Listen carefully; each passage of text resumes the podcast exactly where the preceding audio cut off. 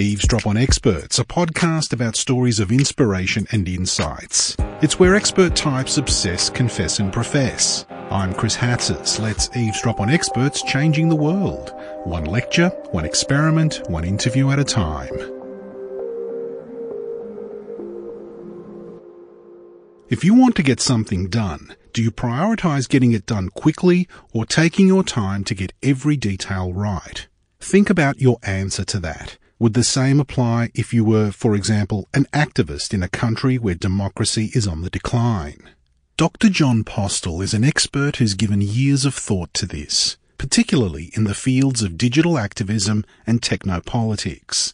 John is a senior lecturer in communication at RMIT University and digital anthropology fellow at University College London. John's new book is titled The Rise of Nerd Politics and was the subject of a lecture and discussion recently at the University of Melbourne.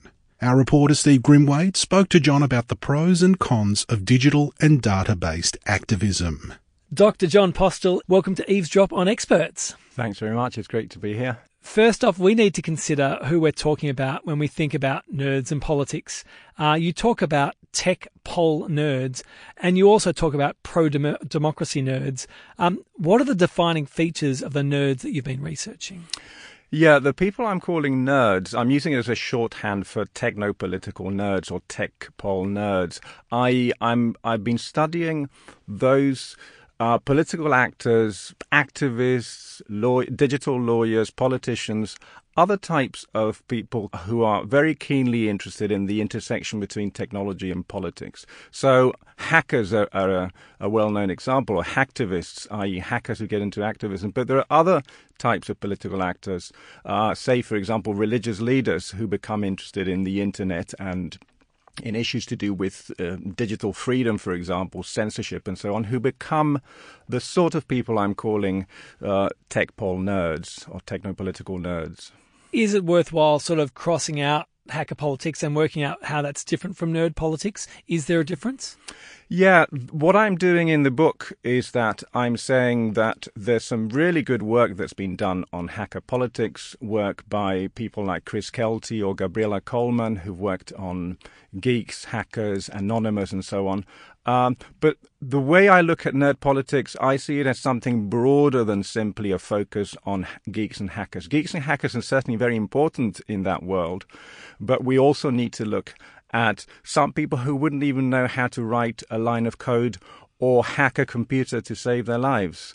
Uh, people, for example, such as sociologists or artists or, as I mentioned earlier, religious leaders who become interested in issues to do with internet freedom, digital rights, uh, and then they, they, very often end up hanging out with geeks and hackers. So together, I think we need to look at the, the interactions between geeks, hackers, and others who operate within that world of nerd politics, but, but they may not be computer experts. We wouldn't uh, be working at a university if we didn't come up with an acronym. So uh, you've come up with the acronym, or maybe it existed previously, of clampers.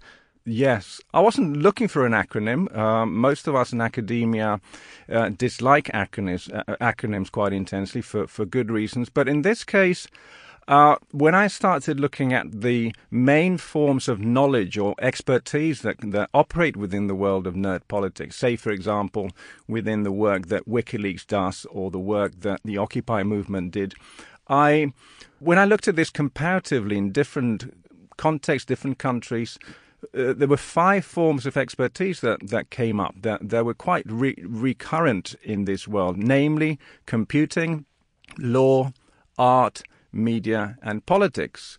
Um, they didn't quite come out in that order initially, but playing around with those uh, with those letters, Scrabble like, uh, I realized if you put them together, it sounds like clamp, C L A M P. Uh, and then this brought me nicely to the comparison with hacker politics. I thought, well, uh, nerd politics, the the phenomenon I'm calling nerd politics is probably best described as clamper politics because these people bring those various forms of expertise to bear on the actions, the political work that they're doing. To give you a quick example of this, when Edward Snowden famously released uh, all that data from those databases from the National Security Agency in the US, the famous 2013 uh, Ed Snowden leaks, uh, he teamed up with uh, journalists from The Guardian. Uh, there was also a documentary filmmaker. Uh, there was legal expertise there. There was media expertise. So it was what I what I would call a clamping uh, action. Uh, there was there was that interdisciplinary expertise that came to bear on, on this particular particular action. It wasn't simply uh, all about Edward Snowden's computer expertise. What's necessary for that ecology to be successful? Because I guess there's a there's various dynamics at play between individuals in all those scenes. Um, is there something that helps glue them together? Uh, normally, what happens is that some event, something that happened in the political realm or in the in the world of internet activism, something uh, had an impact. It caused an outrage. It politicized people. Uh, for example, in the Spanish case, I've done a lot of research in Barcelona looking at um, nerd politics in, in Barcelona and in Spain generally.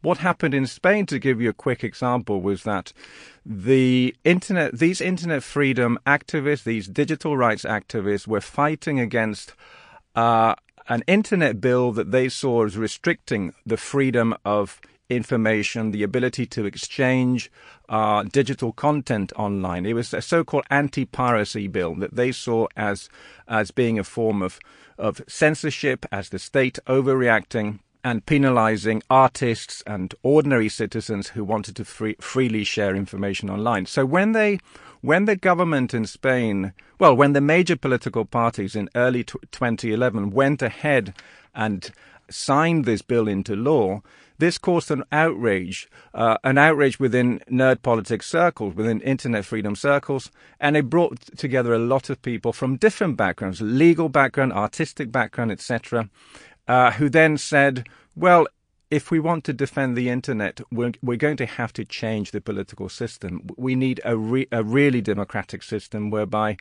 uh, we can move on from the corrupt politics that we have now. And that was the birth of the Indignados movement, which then became or, or was transplanted to the US and became the Occupy movement.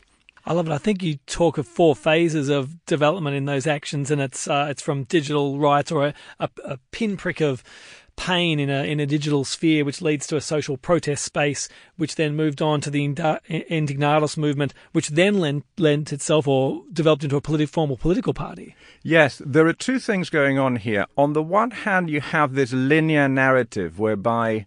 It, eh, back in the 80s and 90s, uh, the people I'm calling nerds, these techno political nerds, were busy in two spaces of nerd politics, namely digital rights and data activism, i.e., freeing data for, for civic purposes. So that was back in the 80s and 90s. More recently, what's happened in many countries, starting with Iceland, Tunisia, Spain, and then in other countries, uh, is that the growing numbers of nerds who realized began to realize that the political system needed to be hacked, i.e., improved, that there had to be an overhaul of so called democracy, that a new form of democracy was needed for the 21st century. So they moved to the social protest space. And from there, in countries like Spain, Taiwan, uh, Iceland, some of those nerds who'd experienced the social protest uh, movements then thought, well, now it's time to enter the institutions. Now we need to form new political parties, nerdy political parties such as the Pirate Party or or its equivalent in Spain, Partido X, or we need to find other ways of entering the institutions, the the formal, the, the field of formal politics. It's interesting because there's this play uh, between the old institutions and the new modes. And what's important in either sphere, in old and new? From a nerd perspective, we need to move on to a new era of politics, uh, uh, uh, a participatory form of democracy, more distributed form of democracy. But there's a problem there because you're always going to have a tension, uh, certainly in democratic systems, in representative democracies, between that and and the elected parliament, electoral politics, um, representative politics. Um, so I think what we need to see more of is what I like to call, if you'll excuse the pun, uh, strategic part nerdships. Uh, actions, initiatives that are that are that bring together nerds and non-nerds.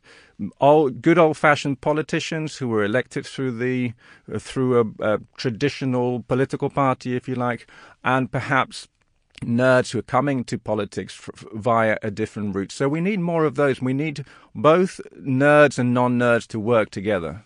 Is this actually just old-fashioned uh, political activism plus digital activists? I mean, if we went back in time and went to the 60s, 70s, 80s, pre 20s, 30s, 40s, 50s, you would have you would have had lawyers, you would have had uh, you know helping out, you would have had social theorists, you would have had ground troops. I mean, you would have had all these people, but now you've just got new media.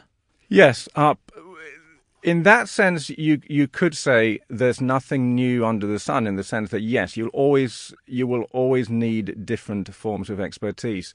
Um, what's different is not only the technology, but also ideas that are coming from the world of free software, the free culture movement. Um, ideas to do, for example, with copyleft as opposed to copyright. These are quite new. This is this is coming from the free software movement. Notions to do with the the right to share your content, uh, to to liberate your content, to as an artist, for example, to to to make something, produce something, and the ability to uh, free it with a with a license in which anyone can have free access.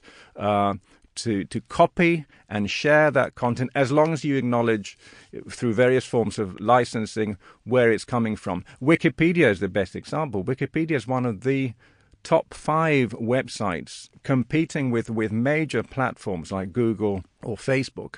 And it's an example, it's a really good example of this uh, free software slash free culture uh, ideology.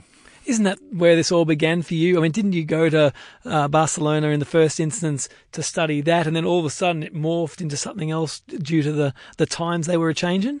In my case, it was it was serendipity because initially I was invited to Barcelona to study social media and, and activism uh, in a broad sense.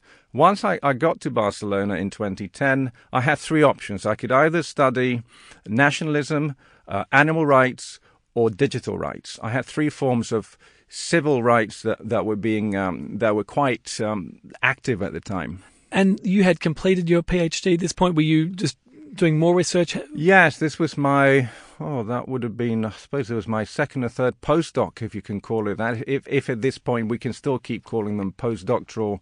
Uh, yeah, I, I, my my PhD was in 1990. I completed in 1999 2000. So this was 10 years after having completed my PhD, but it felt like another PhD. It was it was great fun, and then so I decided to study digital rights. Uh, I'd done nationalism before, and the animal rights scene was was dying down a bit at the time.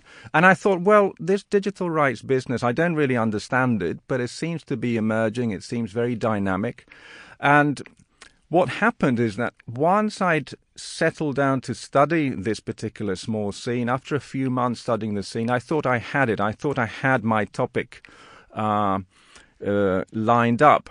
But then, as I explained earlier, these same nerds or, or free culture activism activists uh, decided they would now switch from, if you like, um, internet politics to politics writ large, to the general politics of the country. How do we change the system so that we can uh, really protect the internet? It's interesting. I think we'll get to speak about your experience of other countries uh, soon. But you wrote uh, somewhere that you're in Spain during a period when they were reconceptualizing the practice of citizenship at a time of rapid technological change. Um, do you need to be free of those past political structures to achieve change? Or it's interesting because every culture is different, every society, and it seemed like this is post Franco, so things are, were changing dramatically. Yes, what happened, there was a very funny moment in Spanish politics around about 2010, 2011. It, it, was a bit like the Truman Show. I don't know if you've seen the film The Truman Show, mm-hmm. when suddenly Truman realizes that um, he he's living. He suspects there's something going on. He's he's living. He's been brought up in this giant TV studio, but he's suspecting that something's not right. One of the activists in Spain described the Indignados movement as a bit like the Truman Show. Suddenly we woke up and we realized, oh, this is not a real democracy. Uh, these political elites uh, have this revolving door systems with the financial interests um, and and the media, the mainstream media, and this is not real democracy. We need real democracy. So, in that sense, what's happened in Spain, quite dramatically, more so than in the US with its Occupy movement, more so than in most other countries, what's quite fascinating about the Spanish case is that it's become a, a, a, massive laboratory of new forms of understanding politics. They've taken the experience from the squares to um, the institutional to formal politics. To give you a quick example, local government now in Spain is run by indignados. The the major uh, local governments of uh, municipalities of Madrid, Barcelona, Bilbao, the major cities and smaller cities in Spain are now in the hands of new political parties or platforms that came out of this, the protest movement. And so the protest movement is what you're calling, or what is called Indignados. It's not a, that's not a political party name. The Indignados is, is a very diverse protest movement. Uh, based on occupying the squares for about a month, and after that, it continued to evolve.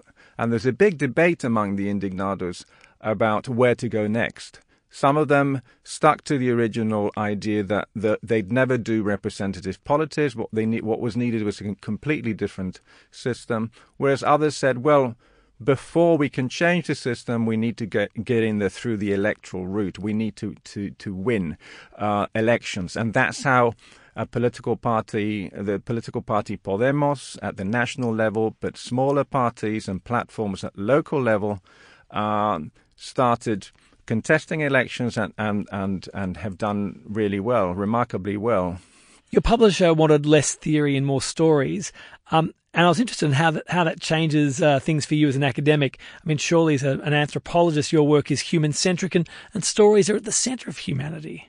Exactly. Um, I suppose my mistake with hindsight was to to think when I submitted my first book proposal to Pluto. It, looking at it now, it was it was it was too theory heavy. It was driven by my desire to develop field theory, what's known as field theory. Uh, so I thought I would put the the materials I had gathered to, uh, to, the service of, of developing this theory. And they, the response was, yeah, that's all very well, but could we have more stories? Could we perhaps have it the other way around? You could still have your theoretical uh, dimension, but we, we'd like to, to, to have more stories. And that's what I did. I'm really glad they said that uh, because that allowed me to uh, to draw from a, a, quite a rich set of materials, both from the, the places where I'd done fieldwork, namely Spain and Indonesia. I also did quite a lot of fieldwork in Indonesia. But I could also use secondary materials, work that had been done by other people, PhD theses, published books, and so on, to to bring out other case studies uh, and and um, compare them with the the ones that I'd done firsthand if you had to find a narrative that was emblematic of the way these nerds are changing the world, what would you choose? Would it begin with the line, it was a cold night in the Puerta del Sol as cardboard covered the cobbled streets? That could be one way to start it. That that was a, a turning point, and in fact, some of those pioneers, that some of those first people, the famous first forty people to occupy the main square of Madrid, the Puerta del Sol square, uh, quite a few of them were actually nerds uh, who came from a from a hacker hacktivist background, or more general ner- nerdy background, who who saw this as an opportunity to start afresh, to try something else, inspired by the by the Arab Spring, by the occupation of Tahrir Square in in, in Cairo in Egypt. What, what, what, I love particularly about this, and I'm getting this uh, in a number of conversations in a number of different spheres, is that you know while your your book might be tracking you know technology nerds as transnational actors, however, it seems like your your long term research is showing that while these are very cosmopolitan people, their impact and activity is incredibly local. Exactly. I use a term that I borrow from Tarrow, which is rooted cosmopolitans. They are, most of these people follow international events. They are well traveled. They speak several languages, many of them, but they still, because they're so pragmatic, most of them, they realize that their best chance of making a difference, of uh, implementing or, or um, achieving concrete changes, is through acting uh, locally or domestically within the, the national system. Uh, particularly in those cases in which they're looking at reforming or revolutionizing a, a, political system. In some cases, they they'll say, "Well, we'll start with local local government, and then we'll move up we'll move up to regional and, and national government levels." In other cases, they go straight for the for the national, which doesn't mean there's there's there's no transnationalism. There is there is a lot of transnational borrowing, and in some cases, some of the major actions were transnational. Uh, there was actually a moment at the end of 2010 throughout 2011, that was a very international, transnational moment. And then after that, from 2012 onwards, it became more domestic. People became more concerned with, with domestic political struggles. I mean, you've mentioned before how the Indignados movement was a precursor to the Occupy movement. I mean, maybe you'd like to speak about how they're different and how different nations approach these concerns in their own way. Yeah, that's a big, it's an important and, and complex question. One major difference is that um, the Indignados, as I just mentioned, uh, moved on from the the square phase of the movement to being more pragmatic about concrete uh, initiatives that will that would get them into into government and achieving those successes both both at local government and national level. In Amer- in the US, it it it went quite well in the sense that it, uh, Bernie Sanders, a lot of that Occupy momentum was channeled through Bernie Sanders. But of course, as we know, Bernie Sanders lost to Hillary Clinton, who in turn you may recall, lost to uh, Donald Trump. So that was one one big difference. That the the Spanish, well, for a start, perhaps the Spanish ecosystem was larger. There were more people uh, comparatively in terms of the mm, national population. There was it was it was a very big thing in Spain. Partly, I guess, it may have to do with the fact that Spain had a very high unemployment rate, eh, particularly among young people. We, we, it was something. It was over forty percent of young people being unemployed, and others being sub-employed or, or in precarious employment. So that was another factor as well people with, with lots of different skills, but with with time on their hands and desperate enough to say, well, this is this is not working. This these, austerity uh, austerity politics are, are not working. Uh, we've got to we've we've got to do more. So it, so it was partly to do with uh, the sheer scale of the operation in Spain, uh, but also economic economic factors. In speaking about field theory, you've written that um, the larger the number of issues at stake, the greater the risk of field fragmentation and dispersal. Could this idea explain the criticism of the Occupy movement more generally that it was without sufficient focus? Is is that fair or relevant? I think that's a fair criticism, and it's it was similar for the Indignados movement in Spain. Um, what happened, for some reason, I haven't done the comparative study, but um, I can tentatively say at this point that perhaps what happened in the Spanish case is that after this, the square occupation phase, the Spanish somehow managed to be more pragmatic in their in their initiative. There are three. There were three or four uh, initiatives.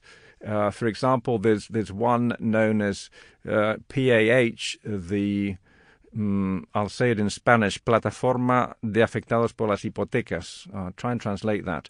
It was a platform. It was a a, a large group of people fighting uh, for the rights of um, people who've been evicted from their homes for not being able to keep up with the, their mortgage payments, so affected by the the the bust of the property uh, sector, people essentially being left out in the street because they couldn't keep up with uh, mortgages that had been offered to them under quite dubious conditions in many cases. There was this this, fina- uh, this property bubble uh, fostered by the banks. So that uh, platform was very effective at, at at preventing, not only at preventing physically the, the police from evicting people, uh, that was one, one effective part of the strategy, but they're very good as well at uh, demonstrate. They had a very strong mm, public relations. Um, they were media savvy. Uh, that dimension was was strong as well, and they were very good at showing that this was not just a matter of people who'd been reckless in in borrowing too much money. That this was a systemic. It was a scam essentially uh, that had affected a lot of people, and making it turning public opinion towards this problem and saying, well, the government and society should do something about this. This is not not acceptable. That's one example of a number of five, six very effective, pragmatic um, initiatives that, that that were not ideologically driven. They were more to do with showing the injustices uh, at work in, in the political economy. You've alluded to this before and, and spoken about this too, about how, how every subworld in uh, nerd politics has a central democratic ideal. I'm wondering what the uh, what are the differences and the similarities between these uh, ideologies? Yeah, this was a very exciting finding, at least for me, towards the end of writing the book. I realized that the the world of nerd politics, what I, I call this the social world of nerd politics, uh, with its four sub-worlds or four corners of this world, namely social protests, digital rights, data activism, and, and formal politics. Each of these corners of the world of nerd politics had its own democratic ideal. I didn't expect this to, to be the case. So, for example, the the sub-world or the social space of um, digital rights is is all about liberal democracy, the notion that uh, digital rights are human rights. Uh, whereas the the subworld of uh, data activism uh, subscribes to the ideal of, of a monitory democracy, which is this is a term by, coined by the political theorist Keane, um, who who talks about a monitory democracy as a system in which citizens have the ability to track or keep an eye on what the powerful are doing through uh, various forms of transparency, and for nerds specifically through open data, through um, making governments and corporations be more transparent about their own practices, about how they collect data, and so on.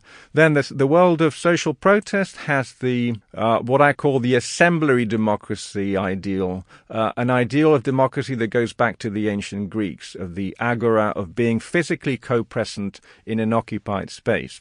Now that ideal was exciting initially. It was it was uh, it was a very powerful moment when the squares were initially occupied, but over time the more skeptical or critical nerds began to question whether that could scale up, as they would say. How do we scale up from these small square assemblies to a mass society? And that's when they they made the decision to. Some of them made the decision to go for. Uh, formal politics, which is a space that has its own ideal, namely participatory democracy. How do we use uh, digital media and other uh, various forms of uh, engagement to uh, make people, ordinary citizens, part of not only of, of discussing issues but also deliberating and, and, and decision making. It's great now the, when you've got that central polarity or that thing dividing uh, dividing the compass, and you've got your cardinal points. You can then begin to place your cultures amongst those various points. And uh, I mean, it's interesting. You can think about Indonesia, and there's you know no radical left wing history left after right. the 60s, really. Yeah. But they've got a really high participatory rate in data, open data. Yeah. And so they, and I think you tell the story about um, the, an election in the 2000s or uh, 2014 the Kawal Pemilu story. Yeah, I can tell you that story briefly. That was um, when there was, if you remember, a few years ago, 2014, there was a very heavily contested presidential election in Indonesia. It was it was neck and neck. It was the authoritarian uh, candidate Prabowo, who was part of the old Suharto regime, who'd been um, uh, who com- came from that background uh, against the first ever non elite candidate, uh, grassroots candidate uh, Joko Widodo, known as Jokowi, who was, if you like, the candidate representing reform uh, and uh, democratic reform. So what happened is that a number of a group of nerds, of technology nerds, uh, all of them living overseas, all of them, in, all four of them Indonesian, they became increasingly concerned about the possibility that the the vote count may be rigged. So they thought, how can we use our technical skills to be able to monitor the, the vote count and make sure that there are no so-called irregularities. Um, they they soon realized that they needed manpower. They couldn't. The four of them, however smart and and IT skilled that they were, they needed to do something that nerds are very good at, which is to rally a crowd around them. So they they rally, they recruited 700 volunteers through social media, through their own personal contacts.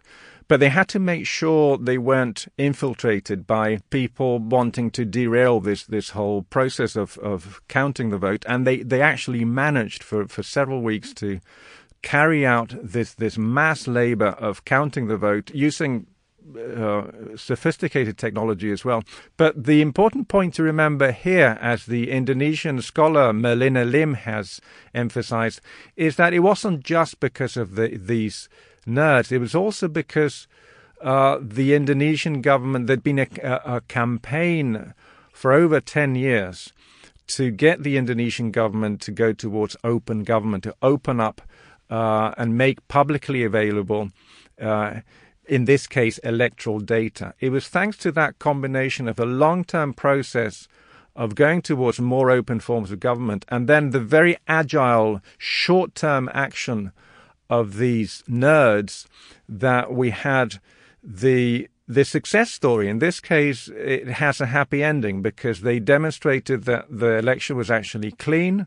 They came up with the same results as the Electoral Commission, practically the same count.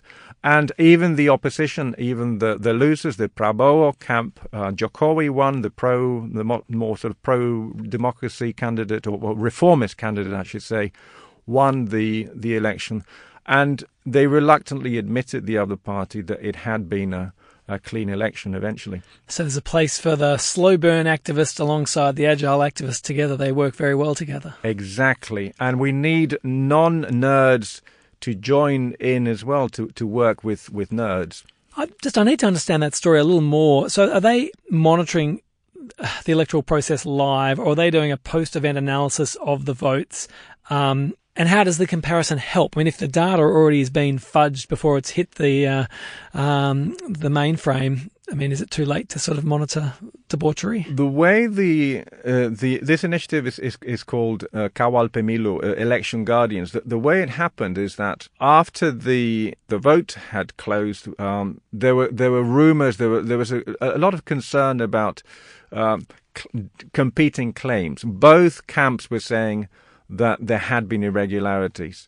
So they never the the activists didn't go back to that that period. What they what what they then the best they could do was look at how those those votes were counted. We don't know to what extent you know irregularities happened before the actual vote, but what we do know is that the count itself was was clean. This is an unfair question. It's a, the hard one. How does your work help us? Um, does it show how movements are successful? Does it create a model for future activism? Well, I, I, I can't really claim there is a model. The, the, the book maps out these four spaces of nerd politics. Uh, I, I hope it will help in having an understanding of this world that was there in, in, in plain sight that, that hadn't been conceptualized until now. So I'm hoping that one positive thing will that it will help as some kind of navigational tool or, or map for people to locate their own activism, or if they're not activists, to understand better what's happening and how they can be part of that. Say, for example, someone is concerned about privacy uh, or other digital rights, online freedom of expression, and so on in different countries. They'll be able to find examples in the book of initiatives that in some cases are highly creative.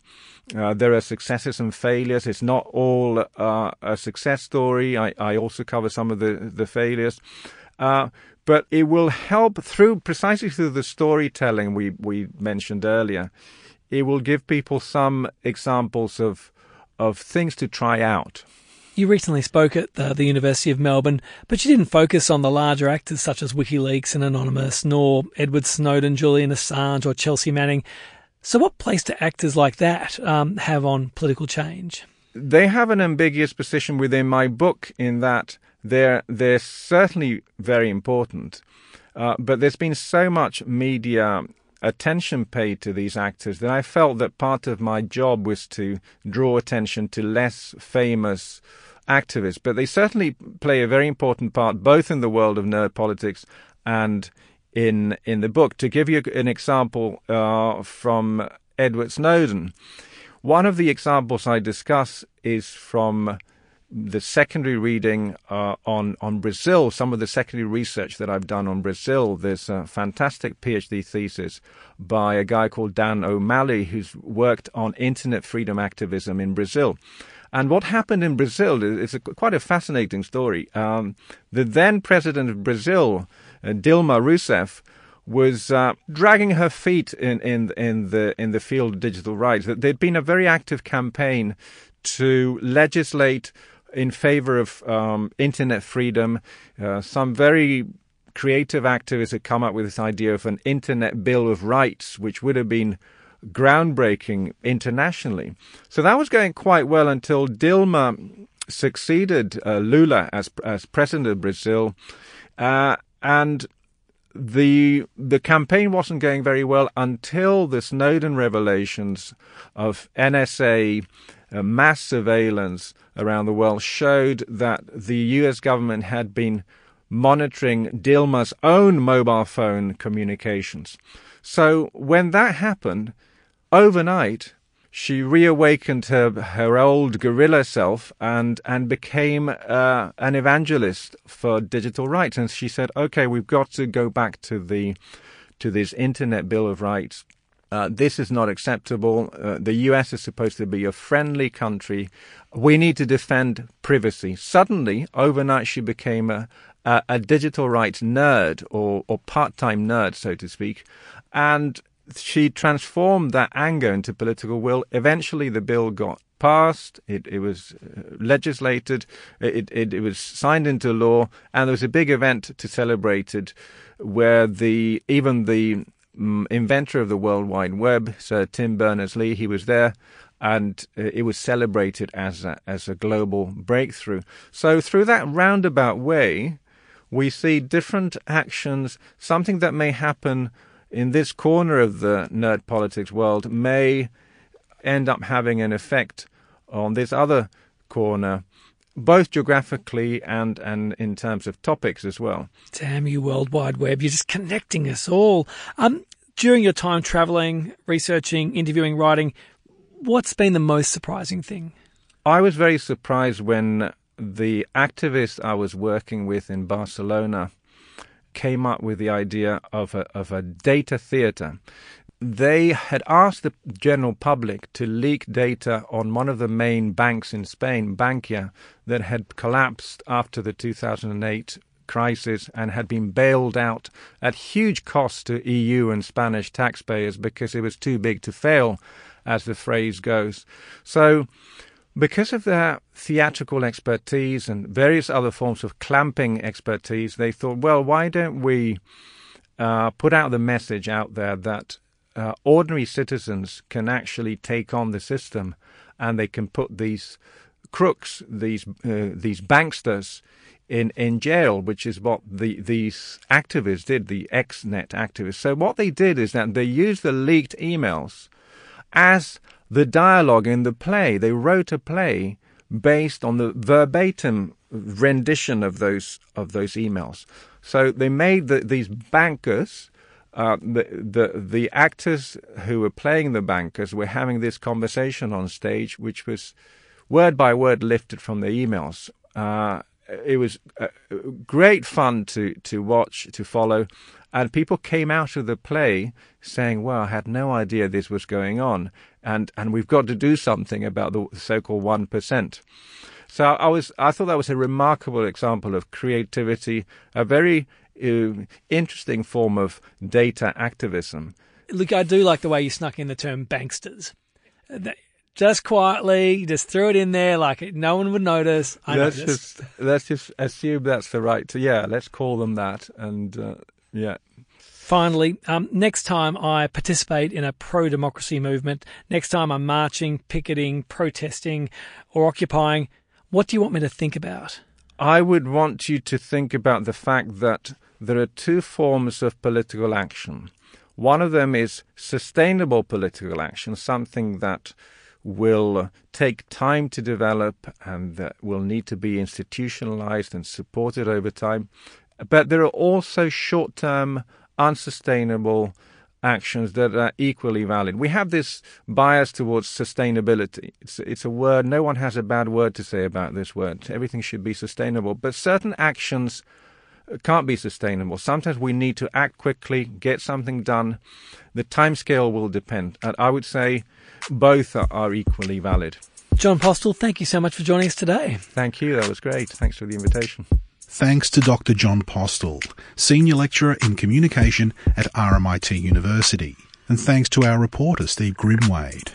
Eavesdrop on Experts, Stories of Inspiration and Insights was made possible by the University of Melbourne. This episode was recorded on September 4, 2018. You'll find a full transcript on the Pursuit website. Audio engineering by me, Chris Hatzis. Co-production, Dr. Andi Horvath and Sylvie Van Wall. Eavesdrop on Experts is licensed under Creative Commons Copyright 2018, the University of Melbourne. If you enjoyed this podcast, drop us a review on iTunes and check out the rest of the Eavesdrop episodes in our archive. I'm Chris Hatzis, producer and editor. Join us again next time for another Eavesdrop on Experts.